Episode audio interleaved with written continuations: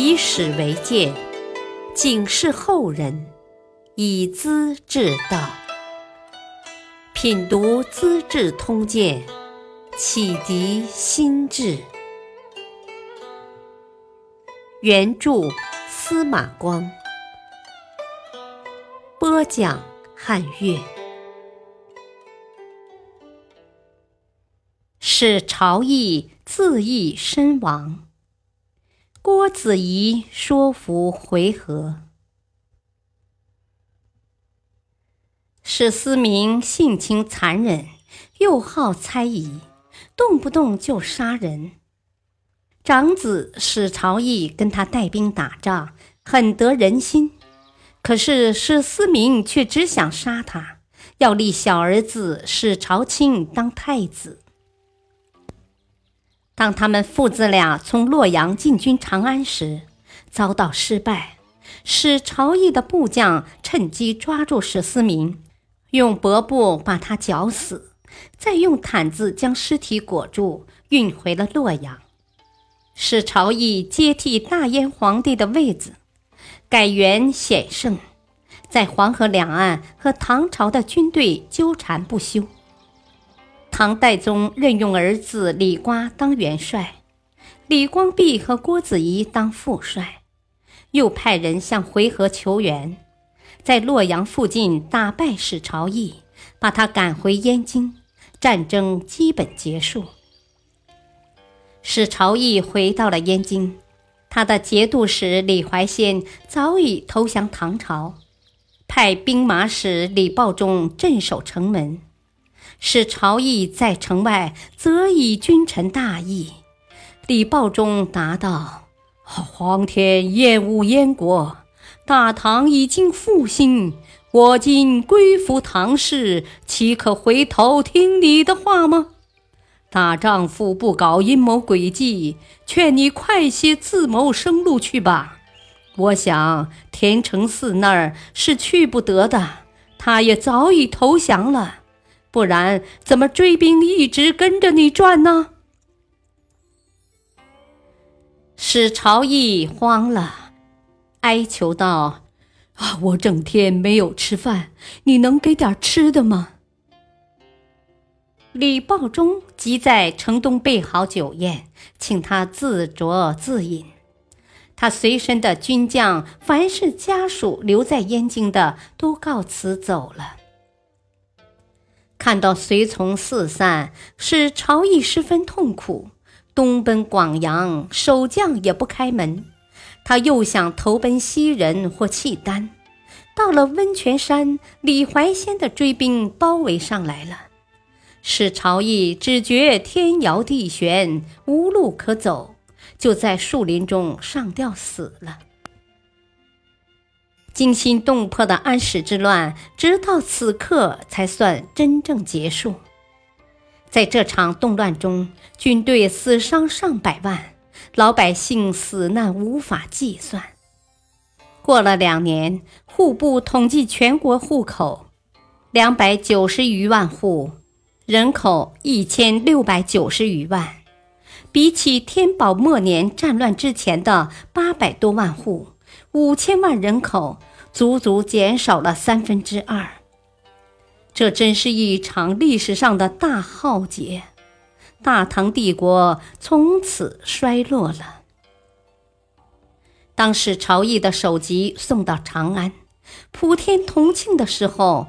回纥的十万骑兵早已把洛阳抢劫一空，死伤几万老百姓，大火烧了几十天，有十五名骑士公然冲入太极宫和鸿胪寺，这些都是禁卫森严的皇殿和机关，一般官员也不能靠近的地方，可没有人敢来干涉。大诗人杜甫曾写下《流花门》一诗。说的是叶护与李处联兵打击安禄山的情况。那时还比较重视军纪，但也可以看到：“长戟鸟休飞，哀家笑幽夜。田家最恐惧，麦倒桑枝折。”这样的景象多么凄凉，多么恐怖啊！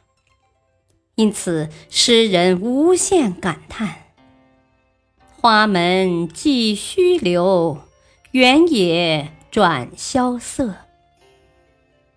花门堡是回纥人的驻地，在诗歌里借指回纥军人。由此可见。回纥骑兵给北方人民带来的灾难该是多么深重啊！不久，唐朝的叛将仆固怀恩联络吐蕃和回纥骑兵，打到长安郊外。仆固怀恩突然得病，死在鸣沙（今青铜峡附近）。郭子仪乘机单人骑马进入回纥军营。脱掉军帽，放下武器，酋长们才认出这位曾经一起干过的老元帅，都下马拜谒。郭子仪责备他们说：“啊，回纥军队对唐朝有大功啊，唐天子待你们也不薄。仆固怀恩连母亲的话也不听，背叛国家。”你们竟然帮他造反，太愚蠢了！囚师耀葛罗是回纥可汗的弟弟，大为惊讶。哦，仆固怀恩说，天子已经死了，郭元帅也死了，中国没有主人，我们应该趁机出兵呀！现在郭令公很健康。怀恩也叫上天杀了，我们怎能和令公作对呢？接着，他要求郭子仪举酒立誓。郭子仪把一杯酒浇在地上，严肃地祝告：“大唐天子万岁！回纥可汗亦万岁！两国的将士也万岁！”谁要背叛盟约，生死阵前，家族灭绝。酋长们都很高兴。耀葛罗代表大家端起酒杯发誓：“我们都和郭令公同心同仇。”骑士们互相传告。我们来时，随军的两位巫师就说：“这次出兵很顺利，不会打仗，还要见到一位圣人。”事情果然如此。郭子仪当场送给他们彩缎三千匹。吐蕃军队得知消息，连夜就撤退了。仆固怀恩是有大功的老将军。全家人在战斗中牺牲的有四十六人，女儿嫁给回纥可汗，为唐朝的和亲政策出了力。在打败安禄山和史思明的历次战斗中，他立下了汗马功劳。只因朝廷的太监使者骆凤仙诬告他和回纥联络谋反，代宗没有认真审查，把他惹急了。才真正造起反来，可他的母亲极力反对，提起菜刀要杀儿子，责他不忠不孝。幸而他逃得快，才没有死。仆固怀恩死后，代宗把他的母亲接到长安，恭敬地奉养起来，对仆固怀恩的事，从未公开说出一个反字。大臣们谈起。戴宗只是怆然叹息：“唉，怀恩是不会反的，是周围的人害了他呀。”这一番评价，也算对得起这位功勋卓著的叛臣了。感谢收听，下期播讲：不吃龙，不做家翁。段秀实任都虞侯，敬请收听，再会。